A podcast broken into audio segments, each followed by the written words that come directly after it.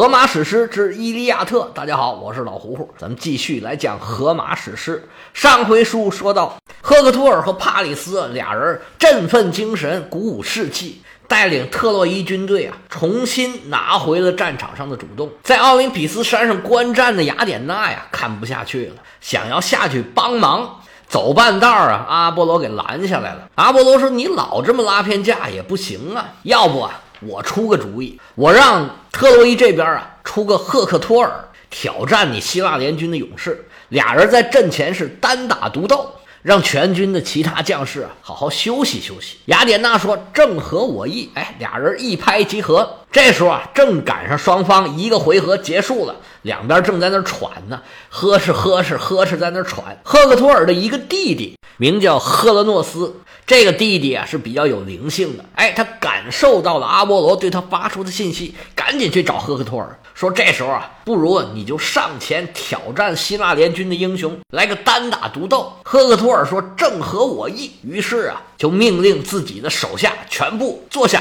自己拿着一杆长枪啊，就来到了两军阵前。双方的军队都看清楚了这个架势。阿伽门农也下令让全体希腊联军呢坐下，咱们观战就是了。这时候啊，宙斯变成一棵大橡树，树叶繁茂，是又高又直，就在战场的边上，看的是一清二楚。哎，宙斯这时候也下来看热闹了。这时候啊。从天上飞过来一只一人那么大的一个乌鹫，呼嗒呼嗒呼嗒，落在了橡树的树枝上。待会儿啊，又来了一只，就落在刚才那只乌鹫的旁边，还挤呢。让让让让，给我留点地方。哎，我看不清，你挪挪，你挪挪。这俩谁呀？是雅典娜和阿波罗，变成两只乌鹫，落在树枝上，准备欣赏这一场拼死的搏杀。赫克托尔手持长枪，往地上一扎。冲着希腊人喊话说：“呆！希腊联军的将士们，听真！某家不是旁人，正是特洛伊联军的主帅。我叫赫克托尔，想必你们也听过我的名字。你们可能做梦的时候都想要杀了我，杀了我就可以名留千古。别说你们希腊人，以后中国人都能知道你们叫什么。现在机会来了，看见没有？我现在就站在这儿，你们随时。”可以选一个人上来跟我单打独斗。这两天的事儿啊，你们也都看见了。宙斯是不会答应我们善罢甘休的。我们要是不拼个你死我活呀，他是不会放过我们的。来吧，你们挑一位最猛的、最厉害的、你们最尊敬的将领过来。来。我们打一个英雄对英雄啊，好汉对好汉。你们要是有本事杀了我，没问题，你可以把我的铠甲给剥走。不过我有一个要求，就是把我的尸体还给我的父母，让我能享受火葬的光荣。当然了，你们可能没这个机会了。如果希腊联军的哪位英雄死在我的枪下，我也会把他的铠甲给剥下来。把它挂在阿波罗的神殿里面。至于尸体，我也会还给你们。你们呢，可以把它带回希腊，也可以把它葬在我们这儿。以后啊，有人路路过他的坟墓，就会说：“哦，这位英雄啊，是死在赫克托尔的枪下。不错，不错，有面儿，有面儿。来吧，谁上来？死在我手里不丢人。来吧。”赫克托尔这一番话说完呢，希腊联军队伍里面是鸦雀无声，没人搭茬。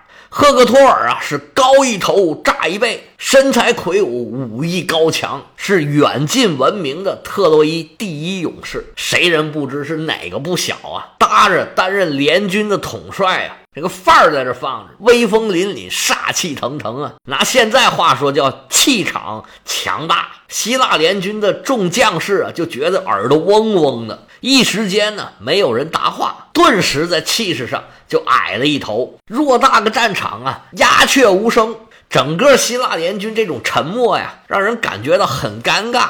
首先，第一个受不了跳出来的是整个联军里最尴尬的那个人，就是被人戴了一个全天下都知道的一个大绿帽子的莫奈劳斯。等了半天也没人吱声，莫奈劳斯实在忍不住了。站起来就语带讥讽啊，说：“众位将军呐，平常你们都是这么长那么短，杀七个宰八个，门后头还戳着二十四个，现在是什么情况啊？我们整个希腊联军就没有一个男子汉吗？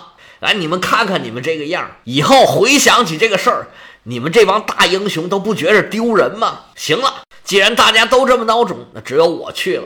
不管结果如何呀，我宁可被人打死，也不要像你们似的被人家给吓死。说着话，就要去拿盔甲穿在身上。正要行动啊，就觉得一只手拽着自己。莫奈劳斯回头一看，谁呀？他的大哥阿伽门农。阿伽门农跟他小声嘀咕说：“别别别别别别，你自己几斤几两，你不知道吗？能打得过他吗？你呀，倒霉就倒霉你这火爆脾气上。遇事儿多想想啊！你现在去，你不是送死吗？赫克托尔什么人，你不知道吗？就是阿基里斯也不一定能打得过赫克托尔。你自己什么成色，什么水平，你不知道吗？赶紧坐下。”遇到这种事儿啊，不要操心，自有人出头。你大哥我在这儿呢。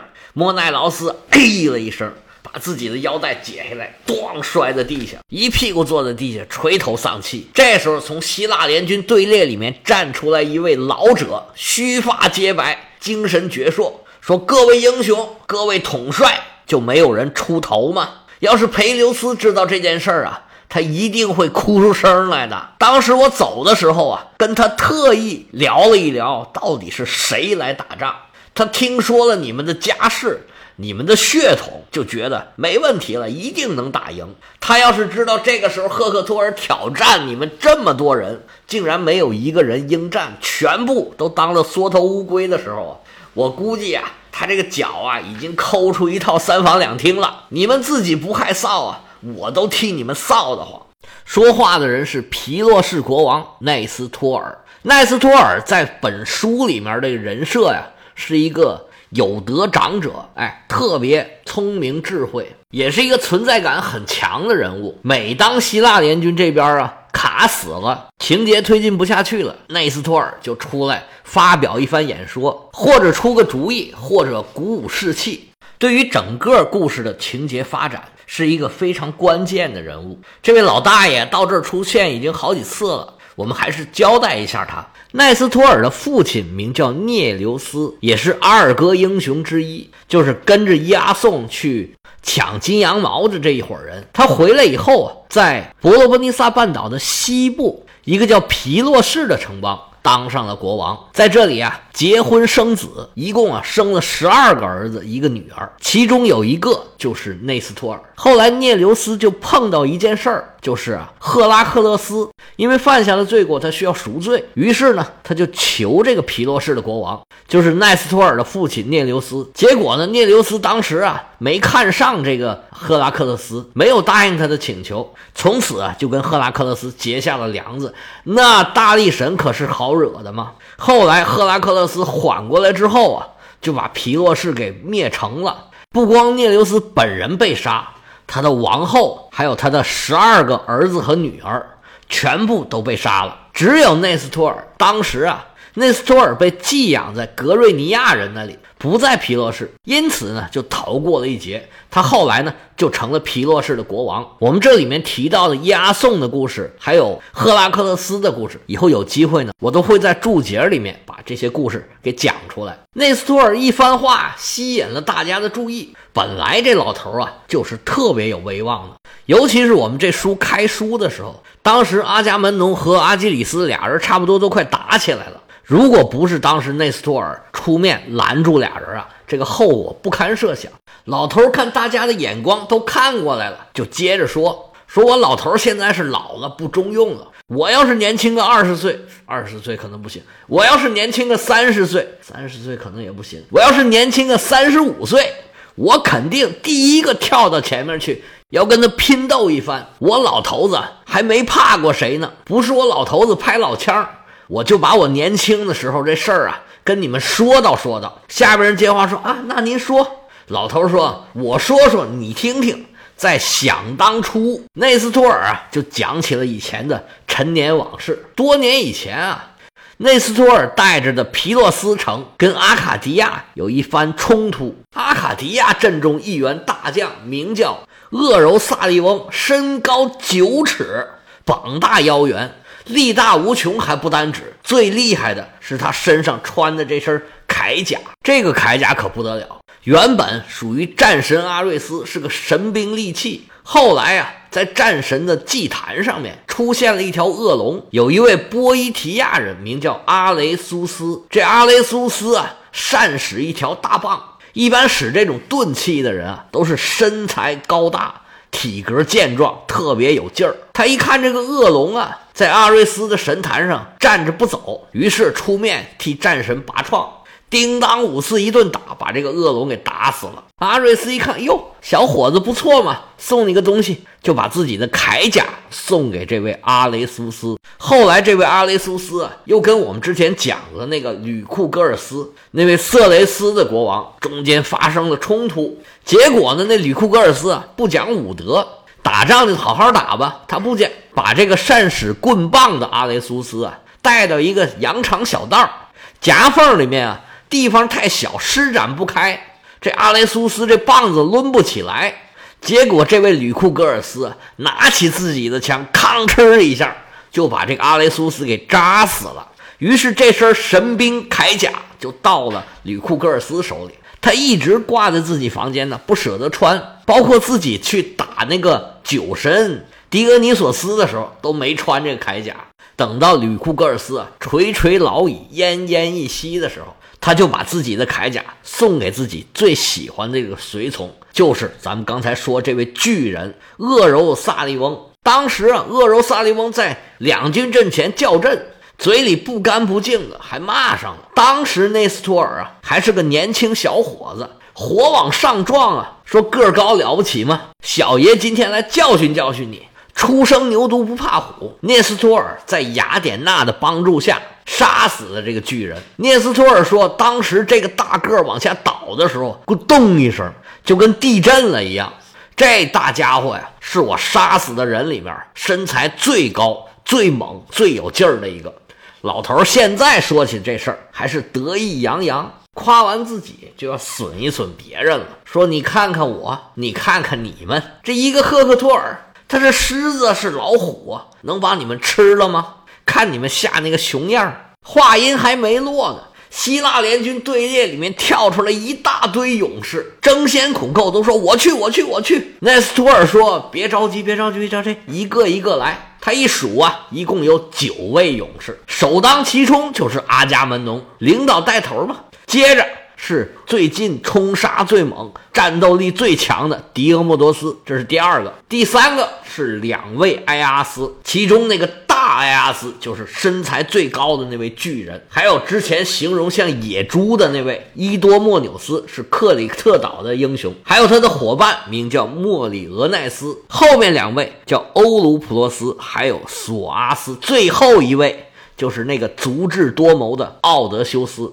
内斯托尔说：“既然大家都愿意上来接受挑战，那我们还是老规矩，抓阄。于是啊，跟上次一样，抓了九块小石头，每个人都在上面做好自己的标记。阿伽门农摘下自己的头盔，说：‘来吧，放在这里面，咱们待会儿啊，看看谁的运气好。’奈斯托尔拿着阿伽门农的头盔，闭着眼就开始晃了，九块小石头在头盔里头哗楞哗楞哗楞哗楞晃。”不多一时，就跳出来一个小石块。使者拿着这个小石块，来到九位将领的面前。前几位啊，看着都摇头，不，不是，不是，不是。到了巨人埃阿斯这里，埃阿斯拿过石块，微微一笑，说：“就是我了。”把小石子儿往旁边一扔，说：“各位，我去准备我的装备，大家呀，各自为我祈祷吧。”兄弟，我也是身经百战，对付这个赫克托尔啊，我是胸有成竹，你们放心。说完，回归本队，准备装备去了。这时候啊，那八位将军开口向宙斯祈祷：“父亲宙斯，从伊达山上都市我们的大神，光荣的典范，伟大的象征，答应让埃阿斯获得光荣，让他决胜战场。”倘若你确实关心和钟爱赫克托尔，也得让双方打成平手，分享战斗的荣誉。他们不知道啊，其实那宙斯啊，就是旁边那棵大橡树。他们倒是很鸡贼啊，就是说赢也行，实在不行打平也行，知道退而求其次。不多一时，埃阿斯是顶盔贯甲，拿好武器。埃阿斯身上最厉害的一件兵器啊。是他的盾牌，这个盾牌啊可有来头。制作它的工匠名叫图基俄斯，是希腊最出名的皮匠。这个盾牌啊，包了七层牛皮，一层铜，一层皮，一层铜，一层皮，一层铜，一共七层铜和七层皮。而且呀，精工细作，雕的又漂亮，闪闪发亮。埃阿斯披挂整齐，挎好盾牌，把头盔上的面罩往下一拉，咔嚓，朝着赫克托尔走过去，就像一座山一样压过来。饶是赫克托尔英勇无敌呀！心里啊也一阵一阵的含糊，主要是埃阿斯长得太大块了。巨人埃阿斯一步一步的靠近赫克托尔，恨不得把阳光都挡住了。来到切近，双方见面打招呼啊。埃阿斯说：“将军别来无恙啊！等一下，我们拼个你死我活，你可不要手下留情啊！”赫克托尔说：“承让，承让。”埃阿斯说。你们应该知道，我们最厉害的猛将阿基里斯跟主帅俩人闹别扭，现在啊在海边正歇着呢。不过跟他比起来，我埃阿斯啊也并不逊色。赫克托尔微微冷笑说：“将军在下不才，也是久经战阵。将军您也是威名远播，我岂能不知啊？跟我还说这种话，岂不是当我是三岁的娃娃？”埃阿斯说：“岂敢，岂敢呢！”将军大名，谁人不知？特洛伊第一勇士的名字也不是白叫的。今天我也要跟将军你分一个胜负。咱们是骡子是马，拉出来溜溜。照面之后啊，俩人啊扭转身形，缓缓朝自己队伍方向走，慢慢的就拉开了一点距离了。双方的将士屏住呼吸，就等着这两位英雄好汉，待会儿能擦出什么火花来。旁边那棵大橡树恨不得要鼓掌了，上头两只乌鹫啊，直剁它树枝。嘿嘿嘿，注意点，别动，别动！老头，老头，矜持点宙斯这才站直了。嗯嗯嗯嗯哎呀，太紧张了！赫克托尔和埃阿斯俩人站在决斗场的两端，决斗开始了。赫克托尔横端长矛，大家对这个套路都很熟悉了。第一招就是互相扔这个长矛，埃阿斯也不甘落后，也把矛举起来了。俩人就像说好了一样，发出全力，奋力把长矛扔向对方。